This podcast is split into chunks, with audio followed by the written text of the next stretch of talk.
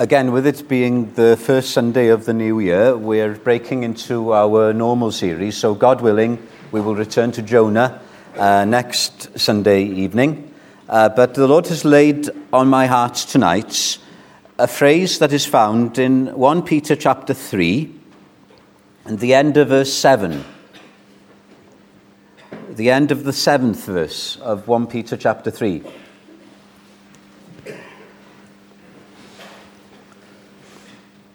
That your prayers may not be hindered. That your prayers may not be hindered. Now, the context here is marriage, and especially husbands loving their wives. And Peter is saying it is so possible for a Christian husband to mistreat his wife that when he prays, then, or when he prays with his wife, that their prayers are blocked. That's what the word hindered means. But I want to broaden it this evening and just look at how our prayers in general now can be hindered, can be stopped, or can be blocked. Uh, the word in the Greek uh, has this meaning of blockage. Uh, I don't know if you ever did this when you were young, uh, but I grew up in the countryside and I used to go with friends to uh, what we called the brook, uh, Mountain Brook, uh, near Chepstow. And uh, we used to love building dams. I don't know if you'd be allowed to do this today. And we'd pick different size stones and we would build a dam across this brook. And that would be a blockage uh, stopping the flow of water. And eventually, of course, it would uh, cause a flood. but if you think of prayer as the channel from which God's blessings, think of God's reservoir of grace, a never ending supply. And the channel by which that comes to us is prayer. And what Peter is saying, and this is very serious, it is possible for our prayers, for that channel to be blocked by various things, so that the blessing of God doesn't come to us. Or if it does come, it only comes in trickles. Now, I believe 100% in the sovereignty of God. Do you? But I believe with 100% in human responsibility as well. And I can't explain that, but I know this. In the words of Matthew Henry, when God is about to bless his people, when God is about to release that reservoir of grace, the water from it, what does he do? He sets them a praying. And I'm so glad to belong to a praying church. We've got much to be grateful for in this church. We're a praying people. But that doesn't mean to say that we can't pray better, uh, not just as a church, but in our own personal lives as well. And as we begin this year with a week of prayer, and as I'm sure we want this year to be a year when we are making uh, more progress in our prayer lives, then let's look at what these blockages can be uh, to stop uh, our prayers uh, from reaching heaven or to stop God's blessing from coming down. Now, I'm not going to tell you how many points I've got tonight, or it'll put you off. I've got quite a long list. So, what I'll try and do is just go through these lists. Now, to make it easier, I'm going to divide the list into two. And the first thing I want to ask is what hinders us from praying? So, we sang just now what various hindrances we meet, what various blockages, obstacles we meet in coming to the mercy seat. The mercy seat is the place of prayer. So, what are the hindrances that tend to stop us from praying? I've just got a few things to go through. I'll try and go through them as quickly as possible. The, the first is lukewarmness. You know, this Laodicean spirits, where we're neither hot nor cold. Now, that is one of the greatest obstacles to true prayer. There's a children's hymn which I find very challenging to sing uh, for a children's hymn. And it goes like this I often say my prayers, but do I ever pray? You see, there's a great danger for us who do things decently and in order to put so much emphasis on the formal, on the outward, that we forget the hearts, the spirits of prayer. And let me give you a quick example. Um, in Bible college, I used to stand up in public prayer so that everybody could hear me. That's why I was doing it. There was no theological reason. But some really sound people were impressed at me standing up because they thought I was obeying some Old Testament injunction, which I can't even remember where it is now, for doing prayer in the right way. That's, can I say, a nonsense. It doesn't matter whether you stand or whether you kneel or whether you sit, it's the posture of the heart that God is interested in. And when we're lukewarm, we make too much of the outward. It doesn't matter whether you address God as thee, thou, that's what I prefer, or whether you address him as you. It's the reverence of the heart that matters. Lukewarmness doesn't emphasize the hearts. Um, how many of you have had this horrible bug that's been going around? Um, it affected my voice. That shows uh, that you're not healthy when your lungs are not working properly and when you can't speak properly. If you're a preacher, it's uh, extremely annoying because you're dependent on your voice uh, for declaring the word of God. There's a hymn which says about prayer prayer is the Christian's vital breath. What lukewarmness and formality do is give us a bug, as it were, so that our spiritual lungs aren't working properly and we're not uh, crying to God in prayer. So, so this is the first uh, hindrance uh, that stops us from prayer. May we never be a lukewarm church. There's a place for us to stir ourselves up uh, in prayer. Uh, that's why we sing the hymns, I think. Uh, don't you find some of these hymns, if we're singing them right, they get our spiritual juices going? Uh, so that's one of the first hindrances. And then the second hindrance uh, there was a book when I was a student which had the title Too Busy Not to Pray. Isn't that good? Busyness can really be an obstacle to prayer. I'm going to give you a scary uh, fact. There are many, not just evangelical churches, but reformed evangelical churches, sound evangelical churches that believe in the sovereignty of God, that no longer have a midweek prayer meeting. They have everything else, especially in terms of outreach, but the one meeting they're no longer having is the midweek prayer meeting. Isn't, isn't that scary? They're too busy. There's a famous quote, isn't there, by Martin Luther? Was it Martin Luther or Wesley? I can't remember. Uh, he said, I've got a busy day today. I've got a busier than normal day. I'm going to spend some more time in prayer. I think for Luther it meant several hours in prayer. None of us have got to that. But his heart is right, surely. What is prayer? What, what, do you think of prayer as part of the work? Because it isn't. Do you know what prayer is? When the apostles had to appoint deacons to look after the material needs of the church, do you know what they said? We will give ourselves the word in the Greek is addict ourselves to prayer and the ministry of the word. Even before preaching, praying comes first. Prayer isn't part of the work, prayer is the work.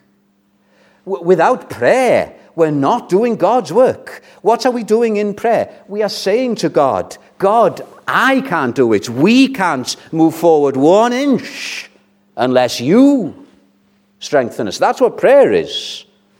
Again, you see, we're not interested here in the forms of prayer. It's this attitude, this utter dependence on God. Uh, there's um, a quote I came across when I first went to the camp in Badachen in Moldova. Brother Vanya was starting his Bible study, and what he said was this. It's always stayed with me. He put it like this He said, if you're about to do something big for the Lord, don't do it unless you're led of Him. Now, are our works as a church, I trust they are, being done because we've been led by the Spirit to that work? Hudson Taylor said, Do God's work in God's way for God's glory. So let us beware of activism. Uh, when I started in the ministry in North Wales, I was running around like a headless chicken, trying to please everything and everybody. That's not what we should be doing. We should be doing what God has called us to do, whether it's preaching, whether it's something else, and do it relying on Him. Uh, I don't know how many of you cycle here uh, but the gears on the bike. Uh, if you uh, uh, want to go fast, uh, you use gears that have very low power. If, if you have high powered gears to go up steep hills, you can't go that fast. And you know what? That's what I'm finding out more and more in the Christian life. That I'm going too fast and I'm lacking in power. And I'd rather, in the words of William Carey, plod, but know God's power as I'm plodding. Our forefathers, they didn't have all the meetings we have. But didn't they have power upon what they did do? Power upon the preaching of the word. If we had greater power upon the preaching, would we need some other activities? If we had power in the prayer meeting in a greater measure, would we need to be doing other things? I'm just trying to get us to think biblically here. Uh, do, do, you know what the most important word is you're going to have to learn as a Christian? And certainly if you're going into the Christian ministry. Do you know what the most important word is? No. Well, that's a bit blunt, I know. Sorry. No, thank you. Because there are so many things one could be doing, but we lose focus. Power through prayer. E.M. Bounds' book. It's not better methods that we need, but better men and women.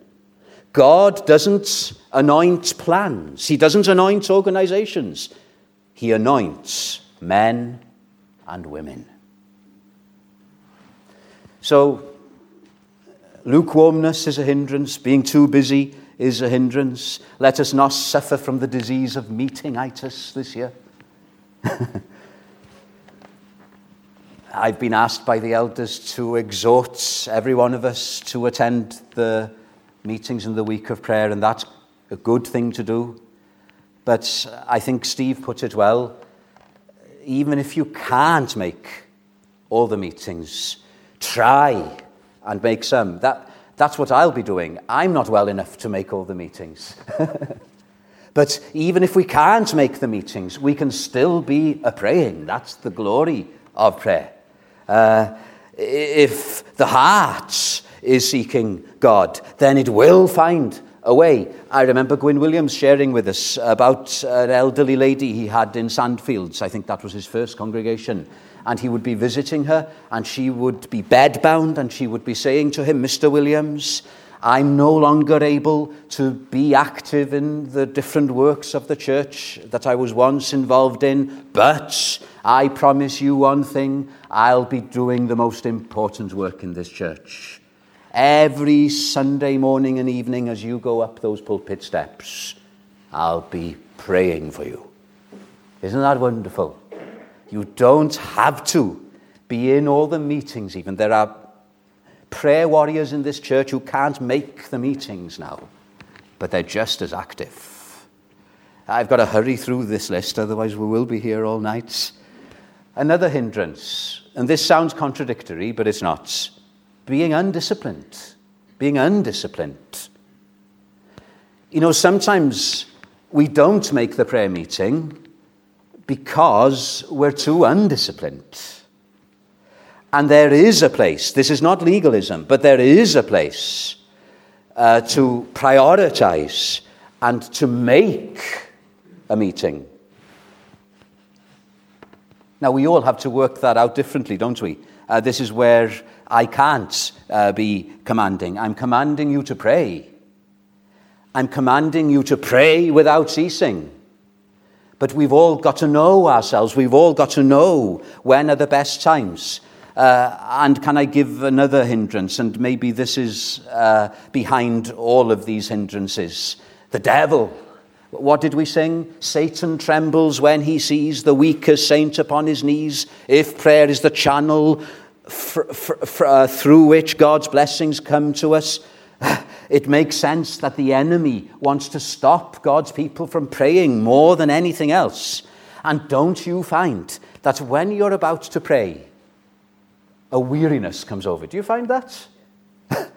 I don't have that problem if I'm suddenly going to pick up the newspaper or if I'm suddenly going to watch my favorite box set on Netflix. But if I say to myself, I'm going to pray, I find sometimes, in the words of one Puritan, I'd rather die than pray. Do you know what that can be? That can be the devil. And what you've got to do then is say, I'm going to pray. I'm, I'm going to pray. It's not the length of my prayer that matters. It's not the words that I'm using. It's not even the amount of time. I'm going to pray until I pray.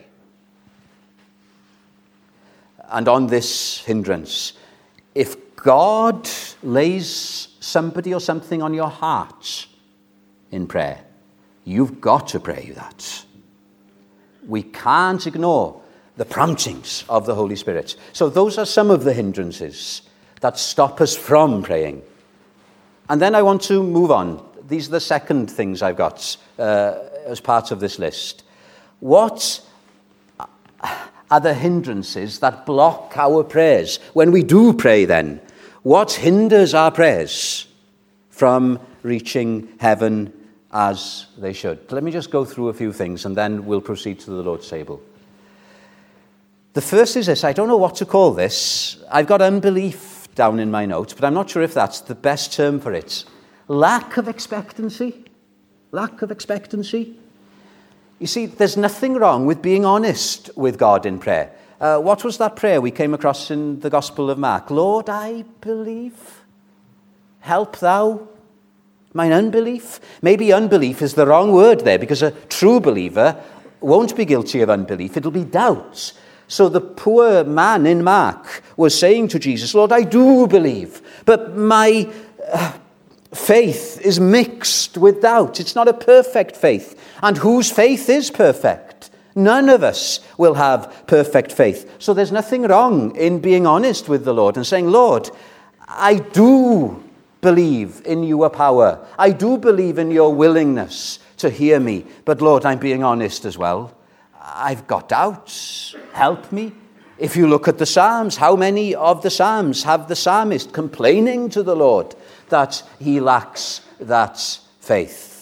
So there's nothing wrong in being honest. I, I think we can be more honest sometimes. Are you afraid of being honest because uh, we're a respectable, reformed, evangelical church? My friends, we're family. We're brothers and sisters. You can be honest in a family. But lack of expectancy is a bit different, isn't it? Um, Spurgeon, I'll, I'll try and get in touch with Howell George tonight because he's doing his preaching placement in Bryn Mawr, and I'll ask him how it's gone. Um, Spurgeon once asked one of his young men, How did your preaching go today? And do you know what this young man said? I don't think anybody was saved. I don't think anybody was converted. And do you know what Spurgeon said to him? What? Do you expect a great number to be converted under your preaching? And he said, Well, no, of course I don't. Well, Spurgeon said, Well, that's why.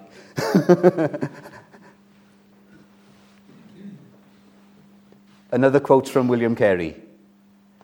Uh, in Carey's church in Calcutta, they've got it the wrong way around. Of all places, they've got it the wrong way around.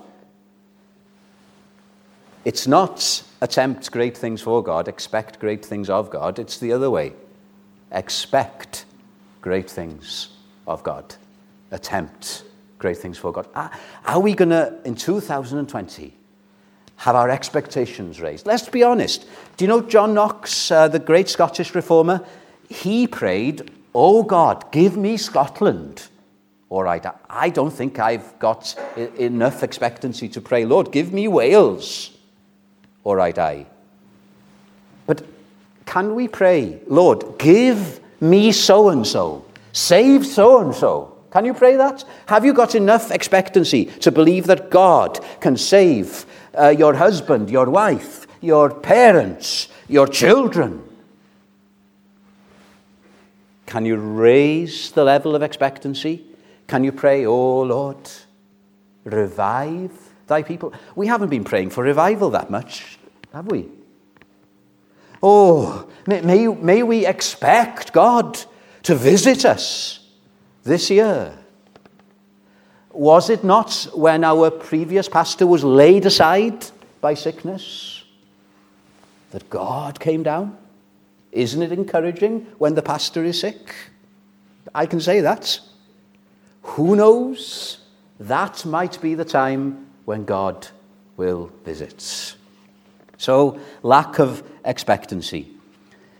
Uh, one of my favourite hymns says, I've got too many hymns, I know, but they express prayer in so uh, graphic ways. Faith, mighty faith, the promises, and looks to that alone, it laughs at impossibilities and says, It shall be done. Another thing that hinders our prayers from reaching heaven is sin. Uh, what did the psalmist say? Psalm 66, verse 18 If I regard iniquity in my heart, the Lord will not hear me. Isn't that what Peter is saying to husbands and wives? If you're not living in harmony together, when you pray together, how can you expect God to hear your prayers? Sort yourselves out first. Now, thank God it doesn't say we have to be perfect before we are heard. What it says is if I regard iniquity in my heart. What does that mean? It means if I nurse hate and hurts in my heart, God will not hear me. Aren't there some Christians? They allow uh, some bitterness to grow like a cancer in their souls. Oh, they need to repent of that. Uh, what it says is this if I'm constantly using my tongue to backbite against a brother or a sister and not doing anything about it, then we won't be heard when we use that same tongue to call God in prayer. What does it mean? It means this if I'm not just struggling with internet pornography, but again and again falling in that area and knowing full well that I'm not taking any action to stop me from looking at those things, then how can we seriously think that God will hear our prayer? You see, I'm not saying if we struggle with anger or if we struggle with gossip, or if we struggle with internet pornography, that God will not hear us. Thank God we can admit our struggles to Him. But if we regard those things, if we hold on to them, that's the difference.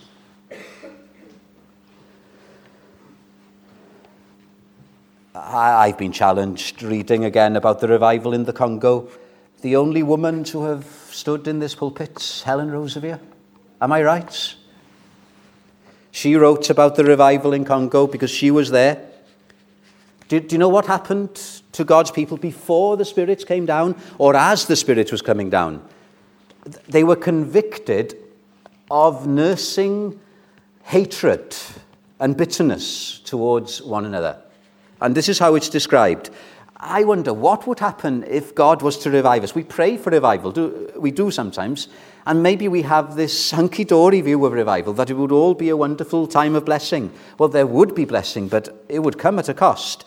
All over the hall, Imagine if this was to happen in the week of prayer. A shattering conviction of sin was gripping hearts. Sin was suddenly seen as desperately sinful. There were no gradations, big or small. Sin was sin and separated one from God. People were moved to tears and almost forced by the Spirit of God to confess. To confess to petty thieving, jealousies, anger, coldness of heart, spiritual pretense, putting a spiritual face on. And then, as sin was brought out and laid at the foot of the cross, cleansed by the precious blood of the Saviour, an amazing joy flooded in. Singing started in great waves, words being made up as they sang, each song praising God for the blood. Joy, joy, joy for the blood of Jesus. And then Helen herself adds a personal note, which I find even more convicting. I can never thank God enough for his gracious patience with me. For four years, I resisted the convicting work of the Spirit. This is a missionary speaking now. Too proud to break and publicly confess to spiritual dryness and failure. She was too respectable, in other words. But he did not let me go. He did not let me go. Praise God. Praise God. So, sin. And then uh, just a few more things. Half heartedness is a hindrance. Oh, it's not our words that matter in prayer, it's the effective, fervent prayer of a righteous man or woman that avails much before God. I'll never forget hearing um, Hubert Clement preach in the revival conference. He preached on one word, one letter. Do you know what it was? Oh. Only Hubert could do that. Oh, that thou wouldst rend the heavens. Gareth Davis preached on it as well, didn't he? Oh. Isn't that the most powerful prayer? Oh prayer from the heart. You don't have to pray more than that. Thank, oh, thank you, Jesus, for saving my soul. Isn't that a prayer? Um, John and Mary joining a group from this church in fellowship uh, in um, Torquay. John and Mary weren't used to praying in the English language. And I think Mary prayed, Thank you, Jesus. Thank you, Jesus. That's a prayer worth praying. And then lack of focus. James said, Ye have not because ye ask not. Isn't that obvious? There was a prayer meeting in Yorkshire. Um, Spurgeon alludes to it, so it must have been in the 19th century. And one of the brethren, this was a public prayer meeting, was praying for a long, long time, and he was uh, going round and round and round and round in circles. And uh, he said, Lord, I don't know what more to ask you. Well, he hadn't been asking anything of God. And with it being Yorkshire, one of the elders piped up, just ask for summits. just ask. And isn't that where we often fall short in our public prayers? Uh, the public prayer meeting is the place to come to ask. We, we should be asking, we should be focusing, we should be bringing people before God in prayer. Those are the most blessed prayer meetings I've been in, where one person, one after the other, has had the baton passed on to them. Just the things the Spirit is laying on our hearts, we're just bringing before the Lord. Isn't that wonderful? And then, pride is another hindrance. James goes on to say, And you do ask, but you ask amiss, that you may consume it upon your lust. Maybe we've been praying for revival and wanting our own names to be blazoned instead of the name of Jesus Christ. Maybe that's why he hasn't visited us yet. Uh, you know, David Morgan was used in the 1859 revival. He went to bed as a lamb and woke up as a lion. And for three years, he was mightily used of the spirits. Thousands and thousands were converted. And then after three years, he went to bed as a lion and he woke up as a lamb and he was plain old David Morgan, a boring preacher, as he was before. And somebody asked, why didn't he have the spirits in power for longer than three years? And the answer was given David Morgan would have become a monster. Isn't that right? I'd be glad if God used me for three years in that way. Evan Roberts, 1904 revival, he was only used for a few years. He had a breakdown after that. But in the light of eternity, isn't it worth it? Isn't it worth it? what did the psalmist pray? Not unto us, not unto us, O Lord, but to thy name give glory. On that bridge in Pontrhydygroes, over the River Ystwyth, David Morgan and another person that had attended a meeting, they said to David Morgan, Wasn't that a blessed meeting? Wasn't that a blessed meeting? And David Morgan quoted those verses, standing there on the middle of the bridge. Not unto us, not unto us, O Lord, but to thine own name give glory. Oh, if only God, he said, could trust us. If only God could trust us. We steal his glory, don't we? And then one last thing, and maybe this is relevant to us as well lack of thanksgiving. What did Paul say to the Philippians? In everything, um, by prayer and supplication, let your requests be made known unto God with thanksgiving. With thanksgiving. I like to think of Paul peppering his prayers with thanksgiving. I had a Christmas gift, and this gift was shaped as a grenade. it wasn't a real grenade, it was some chili sauce. And it apparently is so hot, it came in a container, which is like a grenade. Do you know what I'm going to do with my Sunday lunches? I'm going to transform our British Sunday roasts into something much more interesting by peppering this chili sauce on it. My friends, we can pepper our prayers with thanksgiving. Doesn't giving of thanks transform a prayer meeting? Doesn't it? Sometimes our prayer meetings can be so heavy going because we're not giving thanks. We're not giving thanks. We're going to give thanks in a moment, but Gwyn Williams, I'll never forget him. I've said this many times, it's worth repeating. Gwyn Williams had a deacon in Sandfield who always thanked God for the weather. He always thanked God for the weather in the prayer meeting. Whether it was sunny, whether it was raining, whether it was snowing, this man would always give thanks. He would give thanks for other things, but he would always give thanks for the weather. And one day, it was horrible. It, it was atrocious weather. And everybody was thinking, what is this fellow going to say now? And you know what he said? Lord, we thank you that it's not always like this. oh, we, we can give thanks, can't we? We can give thanks. Thank him for all that is past and trust him for all that's to come. Well, may those words help us in 2020 as we have a week of prayer. May they encourage us to pray as we can Pray as we can, but not just for the week of prayer. But may this year be a year of prayer. The 1904 revival was referred to as a revival of prayer. May 2020 be a revival of prayer. For his name's sake.